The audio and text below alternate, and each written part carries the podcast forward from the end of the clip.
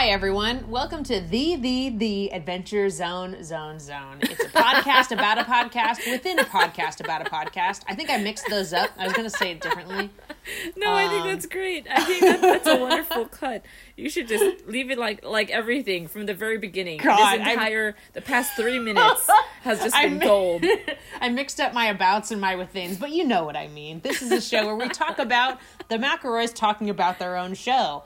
Um, there is a alarm going off in the background while I'm speaking. I can't even hear it. Okay, good. If you can't hear it, then probably the microphone's not picking it up. But just in case, let's Yeah. pause for a second while this. Don't pause the backs up. recording. I'm not pausing the recording. I'm just pausing the. Di- well, you we can keep talking, but don't say anything interesting pertaining to the to the show. Man, I've been playing so much Roller Coaster Tycoon. How's that going? it's so good. oh my god. Okay, the backup sound stopped. So back to the show. Um, yeah, we're talking about TTAZZ Max Fun Special. Um, Yeah, support Max Fun, cause without them, we wouldn't have a show. yes, So we and also I think the drive is technically over at this point. I Yeah, apologize. could this still you could still pledge. Well, that's true. That's true.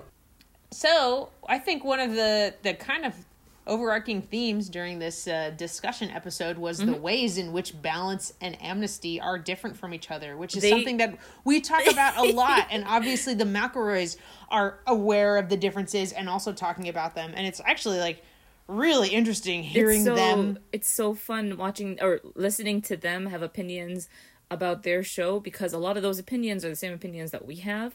So it's really fun. It's like they did an episode of Taz Talk. so Basically, it's it's really interesting hearing them like try to explain their own show to themselves and Yes. like what answers they come up with to the questions they have about their own content. Oh my gosh. Um, but they also they also answered a lot of questions that we were hoping that they were going to answer. They did actually, yeah. Yeah. Um, in a way, this was in in a pure like getting answers and like forming conclusions about things sort of mentality. In some ways, listening to this was more satisfying than listening to a normal episode because I came away thinking like, oh, so many of my questions about things were answered today. that's that's actually really true. I know. And I mean, I think one of the really, really big things, which I still, well, yeah. So uh, let's just get into it. We Yeah, to do it. Minerva Yep. going away was not planned. It was it was absolutely a result of Justin's bad roll, which again, we talked about this before, how crazy it is that something like that is just happened like by chance essentially. Yeah, And it's yeah. it's it's it's a further evidence how you can really have like interesting, meaningful, affecting experiences in improv role play. Like I've had experiences playing D&D where it's just like things come together and you're sitting around the table looking at each other going like I can't believe we didn't plan that. Like it's not impossible to have things turn out really well in a game like this where you're making it up as you go along and it's Yeah. always really interesting. I mean like in a way that's like real life. You have meaningful experiences in real life and Yeah. real life is all made up. So maybe it's not that surprising. But yeah, it's just it's just really really fascinating to see where the different elements of this story are coming from and comparing that to balance like I think I, I think so much of um, how seamless it is and how we, we really couldn't tell which parts of the story were pre-written, which parts were agreed on, which parts were improv. It it uh, is kind of a testament to the boys and how well they can Absolutely. perform and their chemistry together, how well they can just like uh, their intuition and they they play relay with the stories so so well back and forth between Griffin and between the players. Like yes Griffin like helps supplement and fill the gaps and like sets it up so that the boys can react and do things but Griffin is so like he I, I can't if he's panicking I can't really tell. He might be the kind of person who's low-key panicking all the time I think that's actually really accurate. about griffin mcelroy that's his Um, secret he's just always anxious is that a a, a coded uh marvel universe It is. It is okay totally. Yeah. Thank you.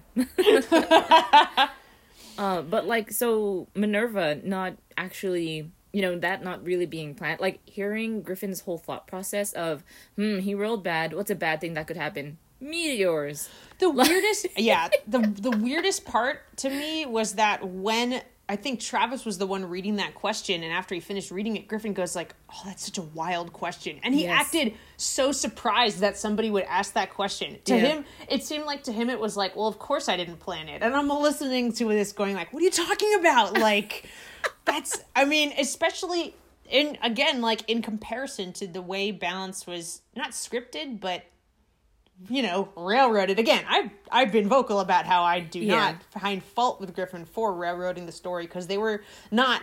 It was not you know so much of. They talked about this in previous TTAZZs how like if you're sitting around the table entertaining yourselves, it's so different from trying to entertain an audience. But Yeah. maybe it's not because he's not doing it this time, and it's still like there have been a bunch of really like the story doesn't feel broken. I mean, there are things that like Pigeon hasn't come back yet, and now to hear Griffin admit how much he is not like planning things, it's like, well, it's not a surprise. Like if Pigeon doesn't come back, it's because the players just didn't go there, and in a Yeah. way, it's like really satisfying to know how much player control there is in this story and how much yes like absolutely yeah so it's like i w- i'm willing to sacrifice pigeon's pre- presence for a little bit longer if it means that the story is this organic and that the character choices matter so much and i don't know it's like Yeah. it's It- just it- yeah It, it really does feel like, and I think Travis is the one who said it, but it really feels like an open world kind of gameplay. yeah Like Griffin, things will happen, and Griffin will be there to make sure that they happen.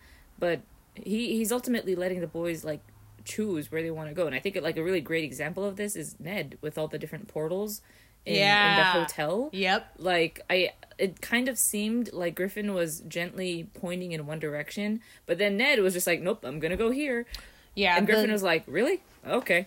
The the white the white not the white the bright.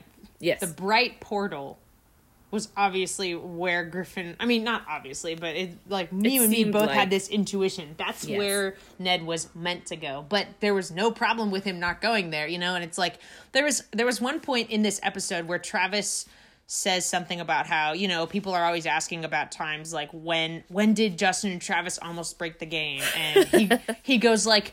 But you know, art that's not really how RPGs like this work. And I'm listening, going like, uh, yes it is. You forgot what it's really like because like you've been i mean it that's how it is unless Yeah. your dm is really good or you're a group of people that is just like working together really well and has this really strong synergy because it's like otherwise you're sitting there and you're like trying to introduce a new story element and you haven't really done this before and then one of your characters is like just jumped full on into murder hobo territory and just like bam decides to magic missile your cool npc you invented to try to progress the story Yeah. they're dead now what do you do it's just like these things are things that can get broken and Yes. that again testament to like the McElroy skills as a unit to Griffin's skills as the DM Yeah. to be able to not necessarily even recover from that kind of divergence in the story but just but like to just build navigate it, yeah just like building the thing in such a way that you guys this is your world like you can do what you want in it. It's very inspiring in a way as like somebody who has dm'd my you know who has dm'd before and who was Yeah. trying to do a good job. I think you do a great job just for thank the you record. Chelsea. Um i i think also like they've said this before in in other ttazzzs but the story that they're building they don't want to break griffin's thing. Yeah. So like part a lot of it is um also like one they don't want to break griffin's thing but also two they're invested in trying to make an interesting story.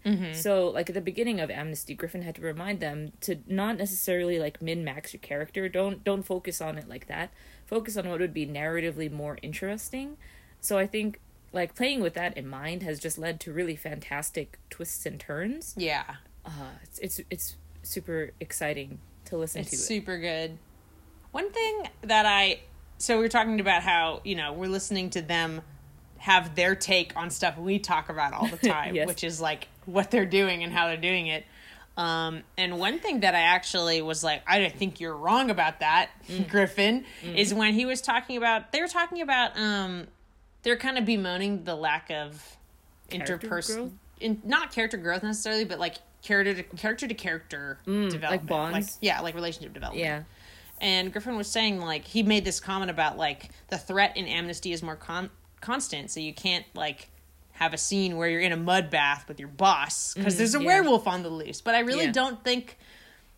I don't think that's true because like they have downtime and They they, have lunar lunar interludes in Amnesty, Yeah. and it's like there's a hot spring at the lodge. You know, like they could easily have this kind of scene if they wanted to. I really think that like the reason you can't have a scene with Ned and Mama in a mud bath together is because that scene would be ludicrous. But Balance was ludicrous. It Yes. was like comedic high fantasy, and there was already a lot of suspension of disbelief required to, you know, any anytime you're going to read fantasy or engage with the kind of fantasy medium, you have to suspend your disbelief, and then you can just suspend it to the point where you have really funny, silly scenes between characters. And I really think this hits on another big topic of this TTAZZ, which is how much like so much of the differences between balance and amnesty are not necessarily because of the boys playing things differently. Or- Yeah. I think it's I mean, I think that is a part of it, but also it's, Just, just, the like way the games are. the yeah the tone is so much different it's Yes. like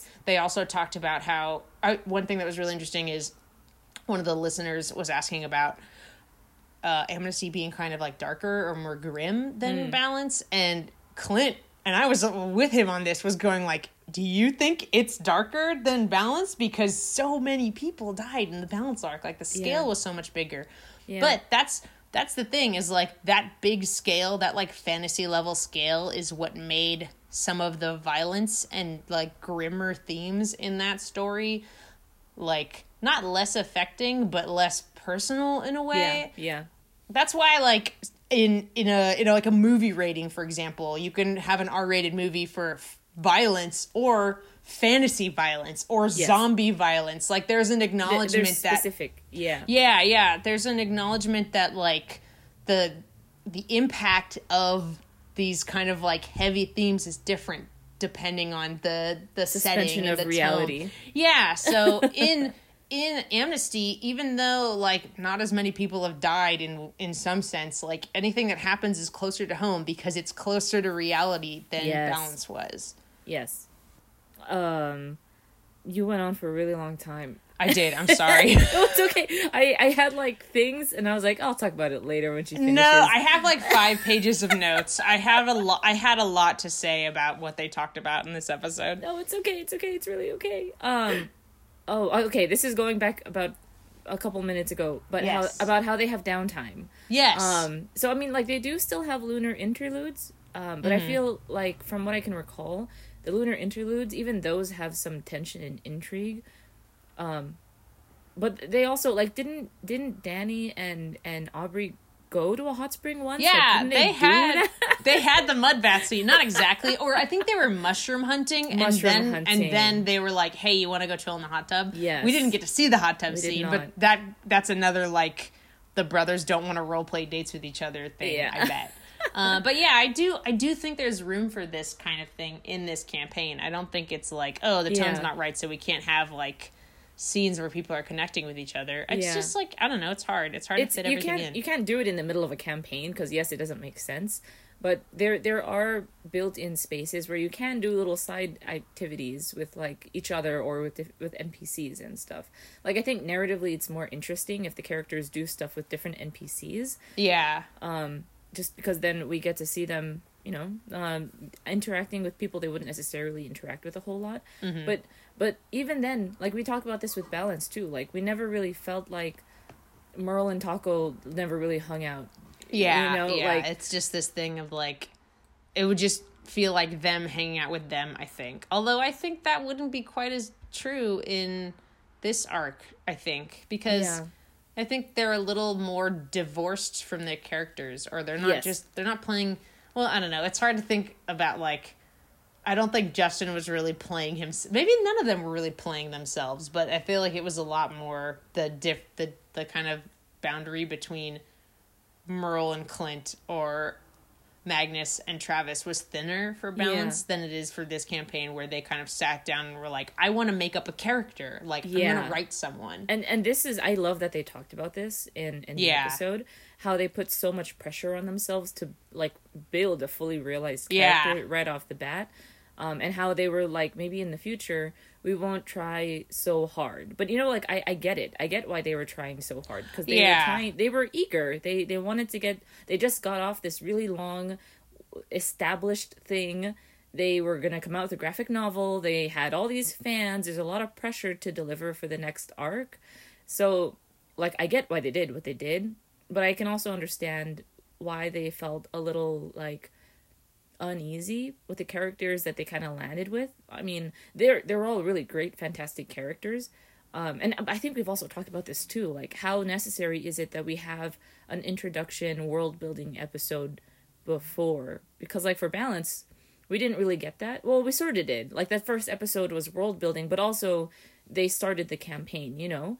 So maybe going forward for the next arc, like, that's something that they'll consider. They'll do a brief introduction, but they won't actually, like, tell the audience a whole lot of things. Yeah. It's, it's the difference between exposition and, and, um, like, showing by doing. yeah, like like a kind of show don't tell kind of thing. Yes, yes, yes, yes. And I, I think you know, like uh, as they as they go along and they realize what works, what doesn't work, what they like, like we'll get to see that and they'll understand it better. Assuming Yeah. that we have like tons and tons and tons of arcs to get to look forward to. I hope. Yeah. Me too. I also hope that's true.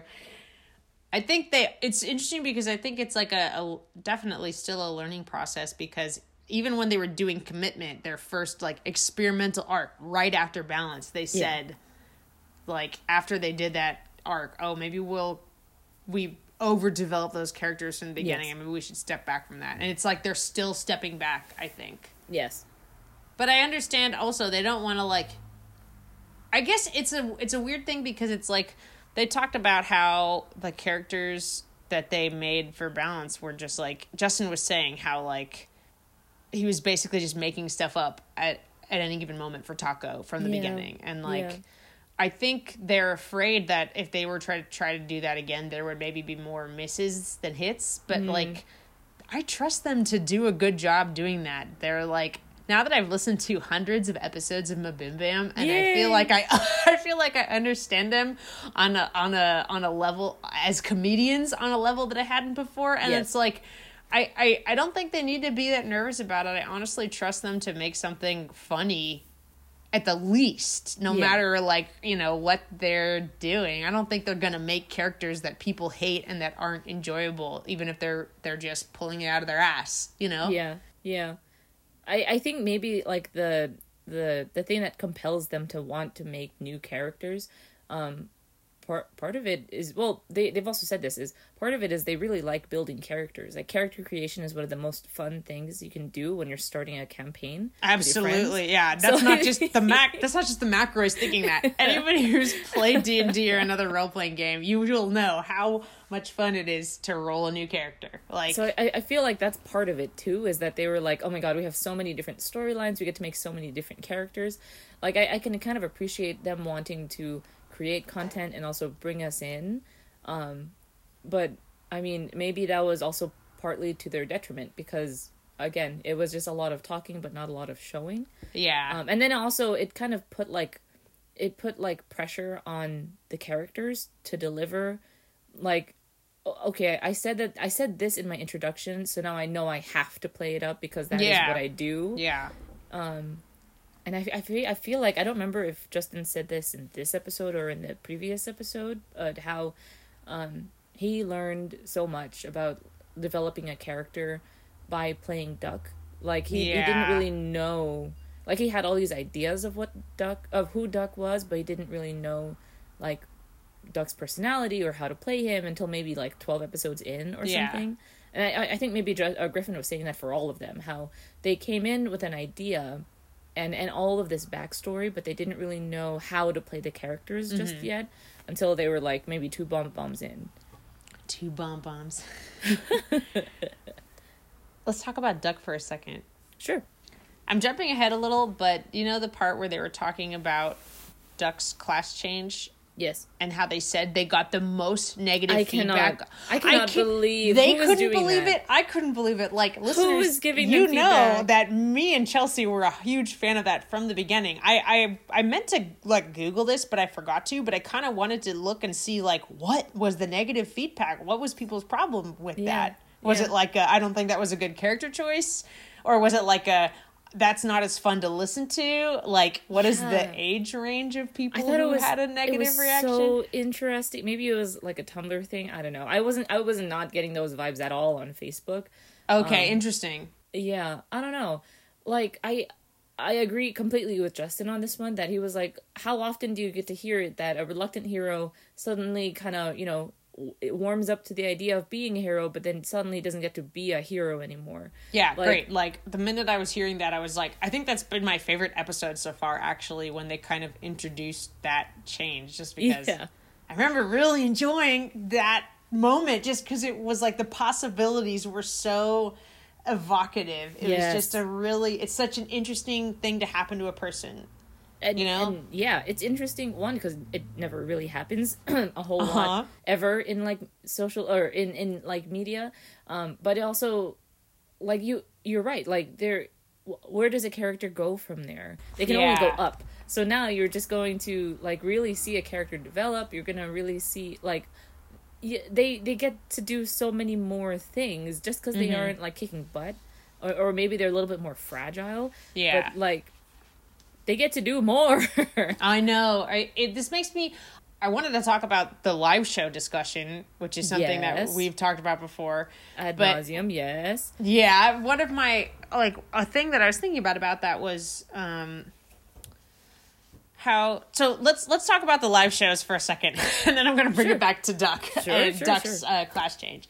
So they are they have heard people's suggestions probably or thought about it themselves doing live shows with other characters, different worlds and Yes. like I mean, I would really like to revisit a lot of those characters. I think, Yes. and I think a one the the biggest thing for me about the live shows is that Griffin. I remember how much during when Balance was finally wrapping up, he would say like, "I know people don't want it to end because it's such a good story, but I don't want it to be a thing that drags on forever." Yes. And I mean, as somebody who's watched a lot of bad American television that's bad for that reason, I really appreciate that attitude and that willingness to like tell the story to its conclusion and not milk it bone dry, you know, not like squeeze all that you can get out of it out of it. Like, Yeah. I- I wouldn't- oh, go ahead. well, no, you go ahead. Well, I was gonna say I appreciate that they were just like, uh, we don't want to start to feel like a cover band. Like, yes, exactly. I, I love that Travis was like, I, you know, like it's getting, it's kind of getting to a point where we just go on stage, we say a couple of familiar names, and you guys Mm-hmm. applaud, and like, ah, no, yeah, like as much fun as these live shows are, like I get it. Yeah, Um, like Griffin didn't want Balance to go on past its expir- past its prime, and like I don't, I would hate for that to happen to him. Yeah. to- because of the live shows, you know, like I don't want to see that. I don't want him. I don't want them to have to see that. Um, I I am.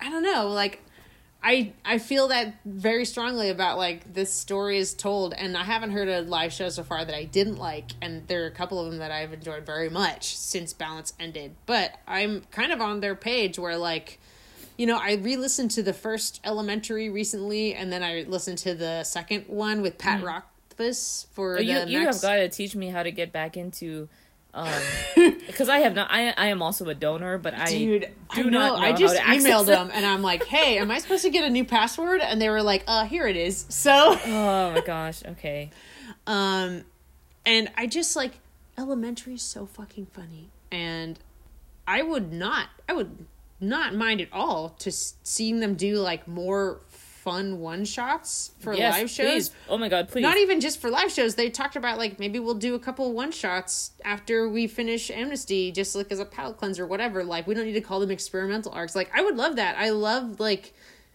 I I mean I love what Balance turned into, which Yes. is to say it got very dramatic and very emotional, and I love that part of it.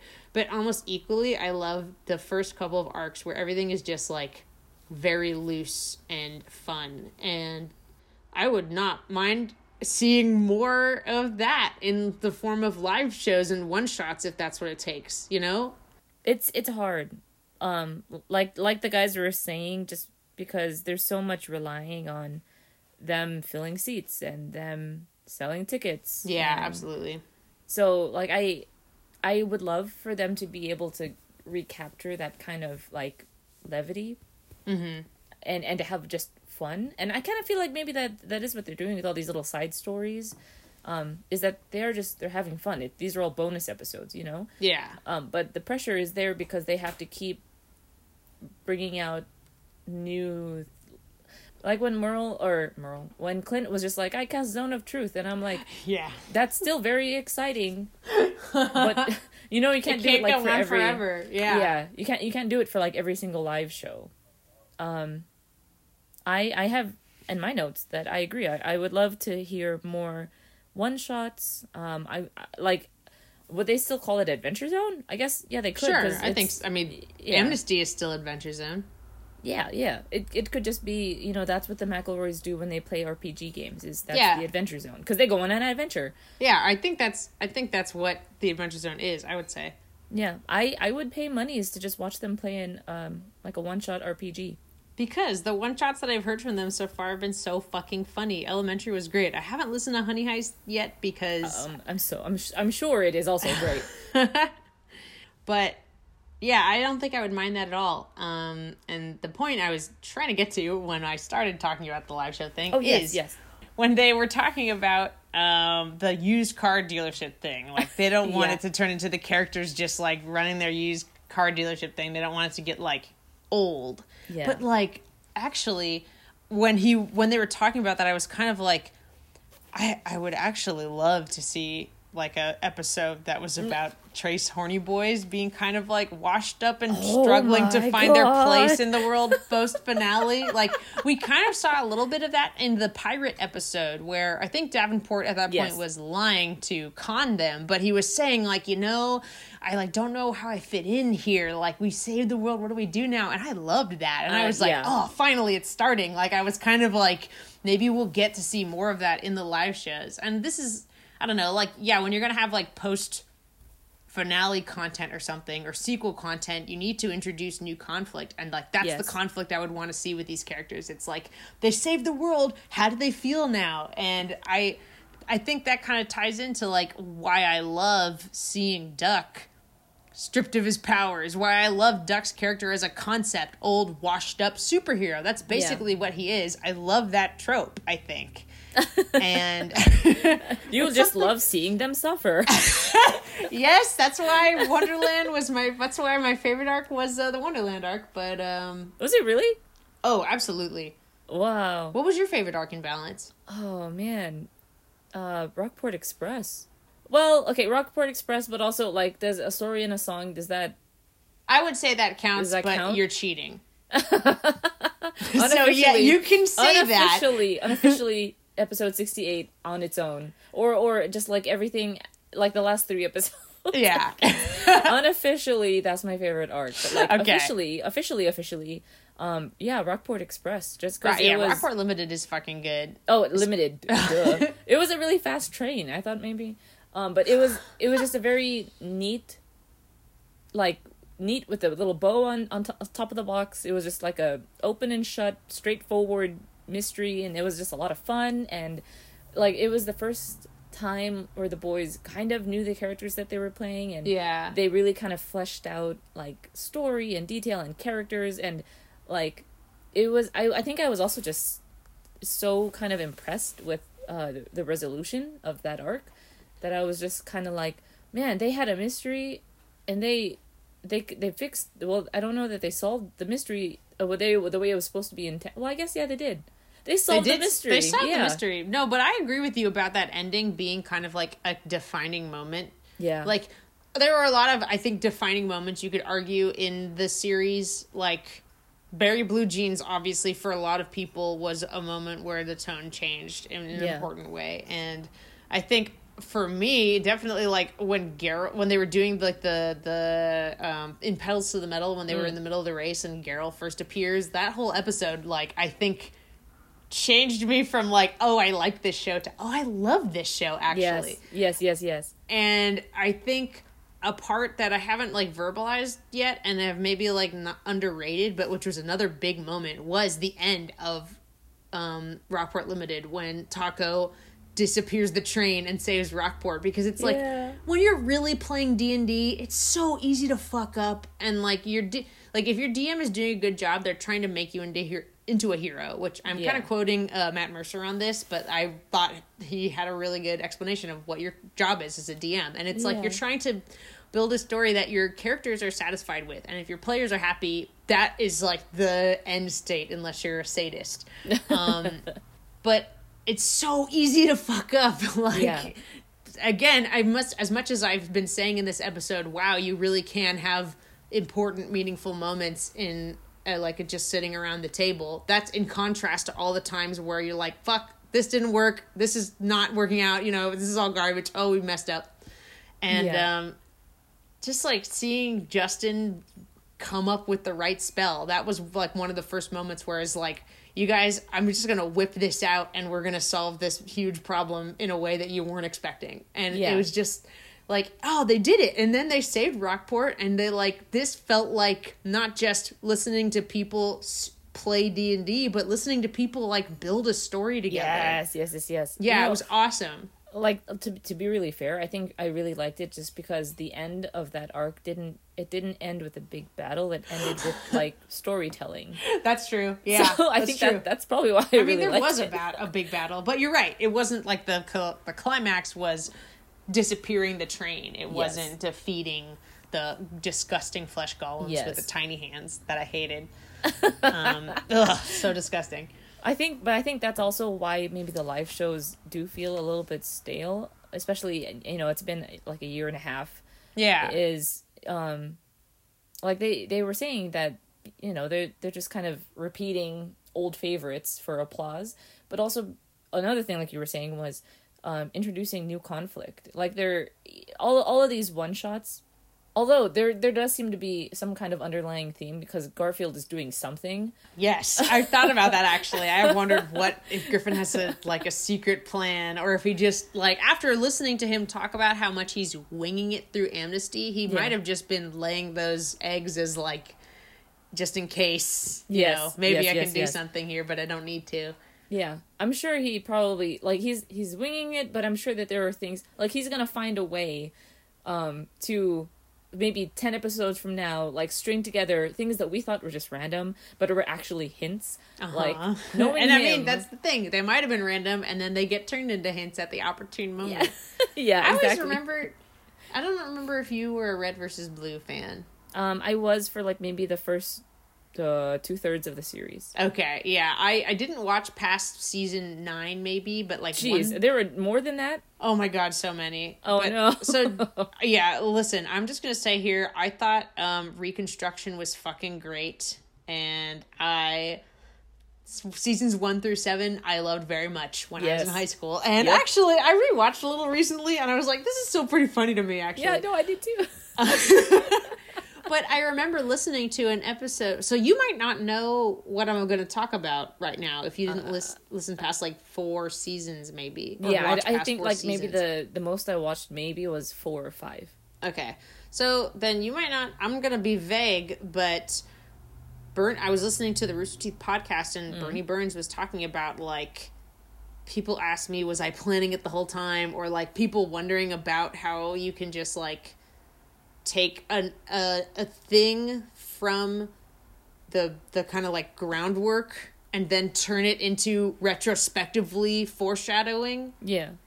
um, and he he used Lord of the Rings as an example. Like when when J.R.R. Tolkien wrote The Hobbit, like he didn't mean for that ring to be what it ended up being. But then when he wanted to write more, he looked back for like something he could turn into what he needed to make the series go on. Yeah, I think like it, the ability to do that as as an author, as a storyteller, is just incredible. It's as a reader, it's so satisfying because then you're like, I knew it, but as as a writer, I can't even fathom trying to connect all of these things and making them make sense and and making them feel um, justified or feel organic. you Yeah. know? And I think like Griffin, he talks about, you know, people complain that he's railroading, but like mostly for balance, that he was Yeah. railroading things and that like, you know, he wasn't giving the players control, but like even if he did have kind of a plan, he must have done so much of the other thing, like just Yeah. going like oh, I'm looking back and like, man, people like, you know, this character. I'm going to bring Barry Blue Jeans back and make him fucking in- integral to the story. He didn't, when they invented Barry Blue Jeans, he didn't know what that was going to become. That's Yeah. something that, like, I think even if Griffin did, you know, his fair share of railroading, I think a lot of what he did and his strength as a storyteller in this this context or this genre is being able to go back and like say, "Oh, I'm going to make that ring important to the story or I'm going to make these elements of this thing like I'm now going to expand on those and make it seem like I had the plan the whole time. Like being Yeah. able to connect the dots in that way, even Yeah. like in retrospect, is uh It's a very impressive. Yeah. and I think that's why when Griffin talks about like, oh, I don't know where this campaign is going, and I'm like, what? Do you even like Chelsea? Chelsea, does he does he have a plan for the ending at all? Like, I- how well, much is he winging it? He's so he is so sure that they are about halfway and that they are Dude, um, yeah, not gonna hit- 2019. Yeah. And that they're going to finish this year and that they aren't going to go past 69 episodes.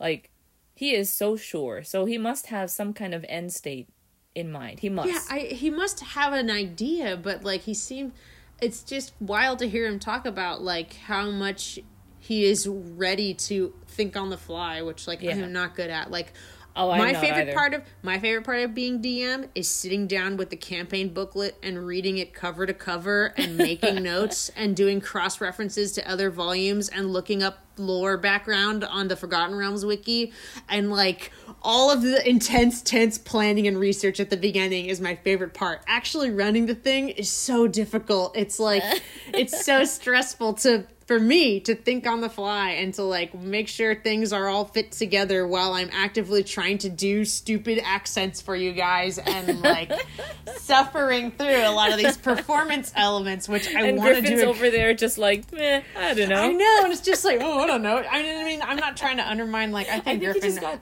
he just got better at lying. That's Maybe, maybe that's true. Like I know, you know, from what he has said himself and what I've guessed about him, I think this is a boy that is very stressed and anxious a lot and is under a lot of pressure. But he he obviously is very skilled at what he's doing here, and it's very impressive to me. I don't know that I have anything else conversational worthy. yeah, I'm not sure either. I have mostly like notes about stuff that I liked. Yeah, I feel like that's how most of these either Yeah. live shows, either live shows or um, TTAZZ episodes, are us just pointing out things that we liked. I like that they told us their favorite live shows. Me too, and I was so happy when Clinton Travis said that the WrestleMania one was their favorite because that's my favorite also. Yeah, Followed by the pirate one, I think. Did you say your favorite was the heist one, Chelsea? the casino heist. Yeah, yeah. That one's I love one. that one. Well, I I think Travis's favorite was the Dracula one. Oh no, no! I think Ju- I think Justin said that. One of them definitely said the Dracula, but I remember Travis said it was WrestleMania. Oh, yeah. yeah. I was Oh no, happy wait. about that. Griffin Griffin liked the Christmas WrestleMania yes, one. yes. And then Clint liked the orig or was it just Travis? I Dang think it. Travis said it first, and then Clint was like, "Yeah, that one," and he talked Yeah. about it a lot. Yeah. Uh, Dracula, the casino heist. Um, I really, yeah. We, we've had some really good live shows. I think so too. Yeah, I really like them. Um, one one thing that I had so in terms of questions that got answered for us are kind of Mm-hmm. Yes. long-standing questions. I I wondered before whether Clint was like an actual horror movie buff or whether he'd just done a bunch of research to to role play Ned effectively. Yeah. The answer is yes. He is actually a fan of like those like like cheesy horror movies and stuff. And Yeah. he was bringing those. Uh, he was uh, generating those examples from memory apparently. Yeah, which I, is I cool. like that uh, how personal this whole arc is. Like, first of all, it's in West Virginia, but 2nd of all, they're also bringing in like real life things. Yeah, like Travis with the of. magic uh, stage Yep. magic thing. Yep, yep, yep. Super yep, yep. fun. Yeah.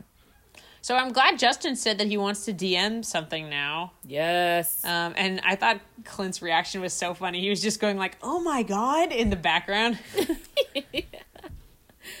Oh man, I can't um I can't imagine Justin DMing for something for more than one episode. Like Me I think neither. he- yeah, like I think he uh is is really great at doing these one episode things.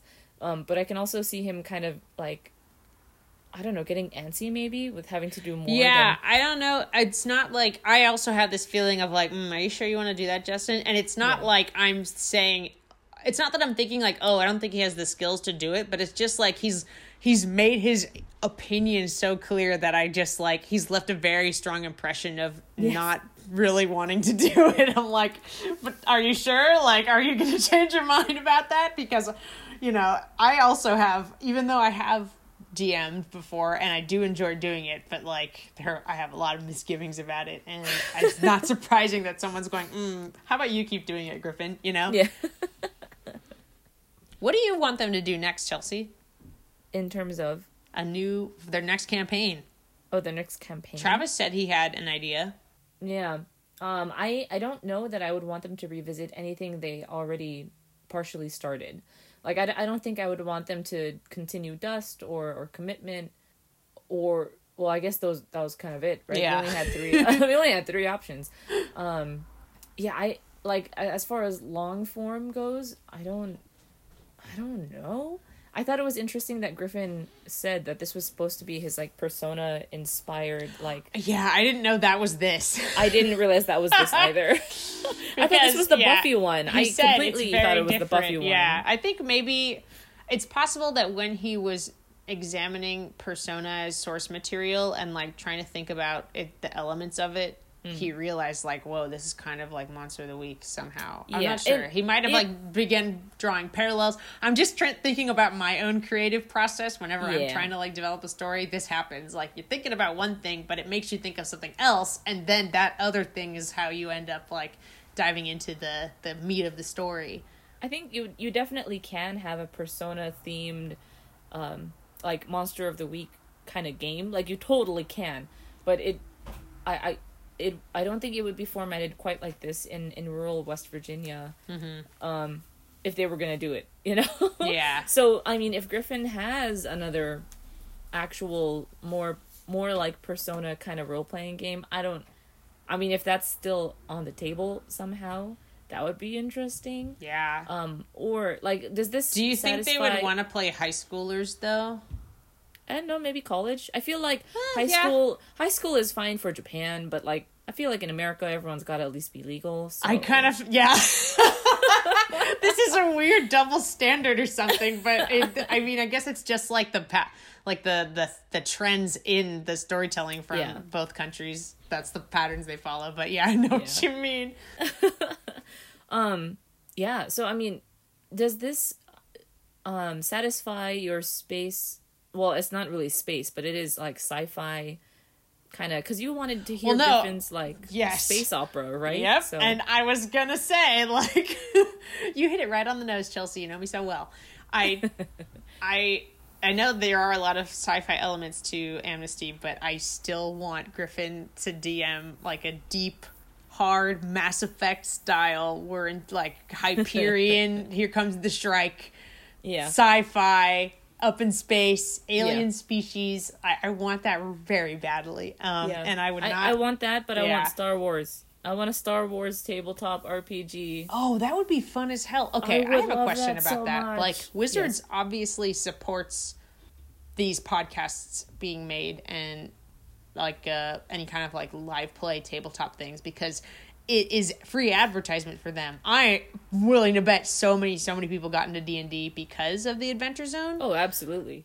Is it okay? Would it be okay to do a podcast about playing the Star Wars You wouldn't get in trouble like like, Like, would what- you have to pay Disney? Or Yeah, I don't know. I mean, how like, would it be copyright infringement? Yeah. Well, I mean, if you're just role playing with your dad, um, a Star Wars Well, but the fantasy. McElroys are making money off of this program. Ah, that's true. Yeah, it gets more complicated when there's money involved. Um, so yeah, I don't know. But I mean, speaking of D and D, Yes. talking about what I would like them to do next. I mean, they don't need to do it right away or never if they don't want to. But I, I wouldn't hate to see them go back to Forgotten Realms because I actually yeah. like I love D and D and I'm biased, but like. I love it when they were playing that, and I would love to see them play some more. And I was just kind of thinking, like, either setting up a new. It's like, I understand. There's this feeling of like they saved the world. Like there's no bigger boss they can defeat in Faerun, so that world is done. But I don't know if that's the case. Like even if you're a normal player, even you you're not gonna go. Oh, I don't want to go back to level. Well, sometimes you do, but like it's still fun for me to roll a level one character after I've been level eight or ten. You know, Yeah. And so- Especially if they're like a different class or yeah, something. and also I would weirdly love to see uh, uh them do a one shot playing different characters within the world of balance. Like Ooh. I don't know, I have this sense that like I feel. Ooh, that's a really good. I would love that. Wouldn't that be cool? I just like have this sense of like there's there could be like there's so many stories in Other that world, stories, obviously. yeah. Yeah. and it was like it's like they don't have to keep being Taako, Magnus, and Merle, but can you imagine them talking about Taako, Magnus, and Merle as other characters? you want them to do an Adventure Zone balance Shippuden, where they, basically or like a uh i guess like a i i don't know a whole lot about avatar uh but i believe that's what the the one with the um, god what's her name Katar uh Korra. yes thank Yeah. you the Yeah, yeah. Korra one is basically naruto shippuden but for avatar right Basic, yeah, Okay. basically, yeah. Because I actually think that's fantastic. So if we're talking about the live shows, just like you know, they're fan fiction. yeah Um, that's a trope they haven't hit yet. They they haven't hit the um future AU where it's the kids or the descendants or oh my god i didn't even Yes? think about that Oh yeah, no, that's where my head was at. But your thing is also very exciting. Okay, so so I'm thinking this through. Magnus never got together with anyone else. I can only assume because he that was the way he wanted to play that character. Is Yeah, like that I'm saving it for my dead Julia. wife. Yep, Um, Taako and uh, Kravitz could adopt, so they could. Also, oh, I, it's I figured. Travis would have like all his dogs, so maybe it's someone who was like training his dogs with him or something. Okay, that's true. Yeah. And also, I, I, this is getting into weird like, sci science fantasy territory maybe, but in a world with magic, like, if you had boy parts and you wanted to be, you wanted to be pregnant, you could oh, just oh, like, like, Empreg. N- well, I don't mean like empreg. I mean like you could just poly like polymorph is real in this world. You Yeah. could just like temporarily change your body into the state you wanted to be in in order to if you wanted a baby, now you can have one. Like if they even want children, I can easily imagine Taako not being into it, although Kravitz seems kind of more nurturing. Yeah, I think Kravitz would be like open to the idea, and Taako would be like, no. Yeah. But then, like after seeing Kravitz like uh holding a baby and the tender look on his face, he'd be like, oh, Oh God. Okay, don't make me write this fanfic in my mind. But this is interesting. So I can't believe I've never thought about this, and now I'm thinking about it. But like, I don't think, yeah, I don't think Magnus would have any descendants we could follow necessarily, unless like I don't know. But yeah, like Taako and Uh, Kravitz could conceivably have some descendants at this point, like some Yeah. offspring, um, one way or another, along with Merle's kids. yeah. Merle's ki- Merle's kids. So in this in this AU, uh, Merle's kids are the eldest of Oh the crew. Oh my god. And- Oh my god, Taako's son. I'm having like a yeah, this is like a weird like right at the end of Harry Potter book 7 and yes, then yes, yes. Yep, yep, yep.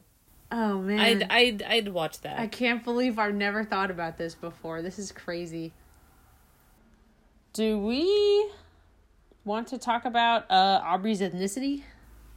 Mm, they didn't talk about it in this episode, and I still don't really feel like it's uh, apparent in. Well, I guess. Wait, no, Travis did mention it in this episode. Yeah, Yeah. Eh, she's Puerto Rican. Yeah, I don't know. Do we want to talk about it in any more detail? I think from what I've read and, and listened to and things, the controversy is uh, it's kind of the J.K. Rowling effect. Yeah. where Dumbledore's you've gay. written yeah you've written a character and after the fact you say a fact about them about how maybe they belong to a minority yeah. And then like the uh, intent might be oh it's representation but if you didn't say it at the beginning Yeah, like you didn't put the work in for it.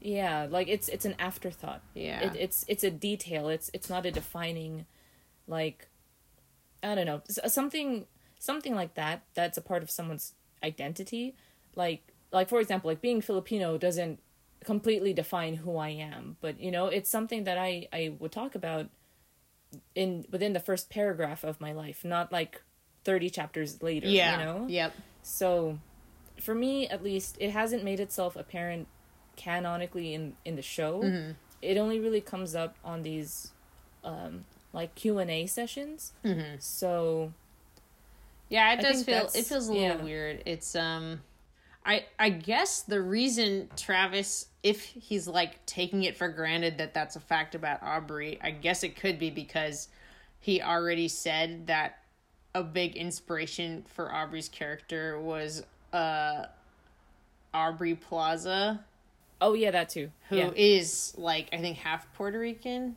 I forget. I think something like that. Yeah, I think so. So it's like that's possibly why he's just like, oh, obviously this is a fact about her, but I don't think like I feel like yeah, like it feels like an afterthought and I'm trying to think about other examples from like balance and I might be I could be wrong about this, so correct me if I am anyone, but like Yeah. I feel like like Loop, for example, as as an example of a character who is from like an mm. unre- underrepresented group. I don't think I think that character was well received, and like they like right when they were introducing her, Griffin was like, uh, "So Loop is trans," and kind of just like said right up front, "We did." You know, in the TTATZ Yeah. that was out like right after that episode, they talked about it and they talked about like Yeah. we did you know we talked to people to try to make sure we did a good job doing this character and it was never something Yeah. that like it was just something that was always known about this character it, I think, but that's that's the difference between Loop and um, Aubrey. We didn't know this about Aubrey until twenty three episodes in, whereas Loop, within the first like five hours of knowing her existence, we, we knew exactly who she was, Yeah. and and you know, like it, it. In Aubrey's case, it it cheapens it because we knew we we got to know Aubrey in all of these different doing all of these different things without knowing something uh, like that. you yeah know? yeah So, uh, same thing. I was also thinking about like with Cardala and um, oh, can't think of her name. was it eileen Yeah, I Yeah. think so. Um, within within the first paragraph of Eileen's character is um, this is this idea that I was inspired by. I, I mean, Justin Yes. was inspired by by Inuit culture. I, I've done a lot of research, a lot of reading.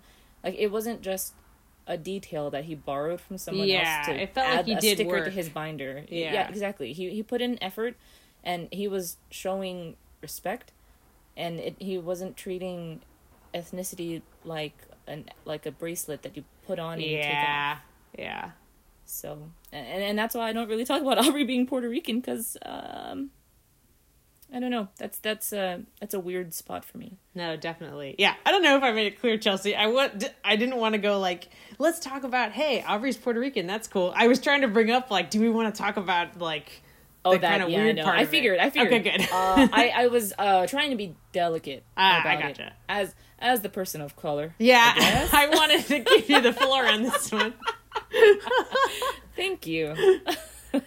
Yeah, I don't know. Like, I I guess I brought up Loop because for for me as the white person on the floor, I'm like mm-hmm. I can understand if the boys are nervous about like really leaning. I don't know. It's like maybe you, maybe Travis wouldn't want to go like, "Hey, this character is Puerto Rican," and try to like lean into that right up front because maybe like he is afraid that he'll like fall into stereotypes.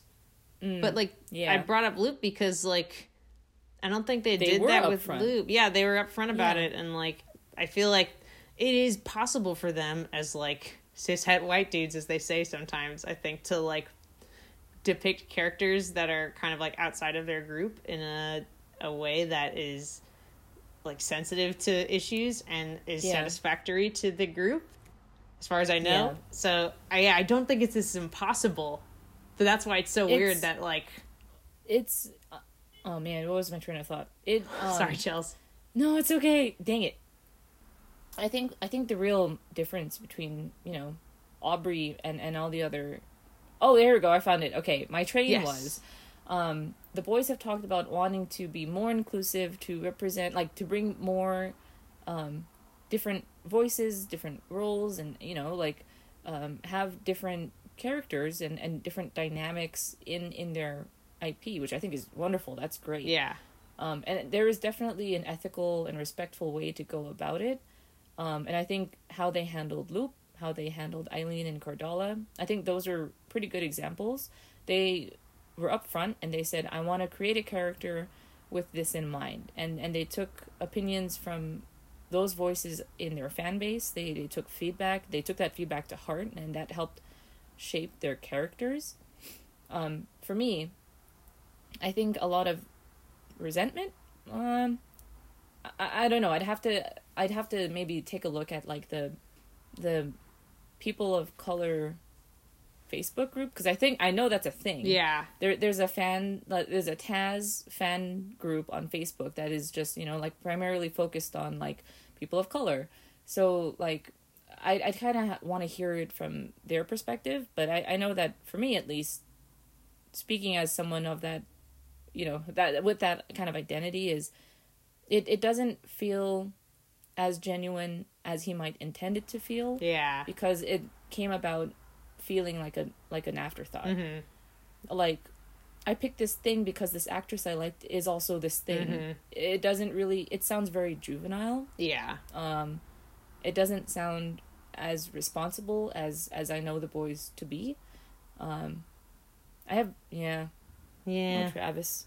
But I and but that also is why like a lot of times his intentions are good probably, but it's just the way he goes about them. A lot of times they leave a bad taste in people's mouths just because they seem performative instead of sincere. Yeah. Eh, But it's also it's Travis. He's probably sincere. He means well, but impact is more important than intention. Mm-hmm. Yep. So, yeah.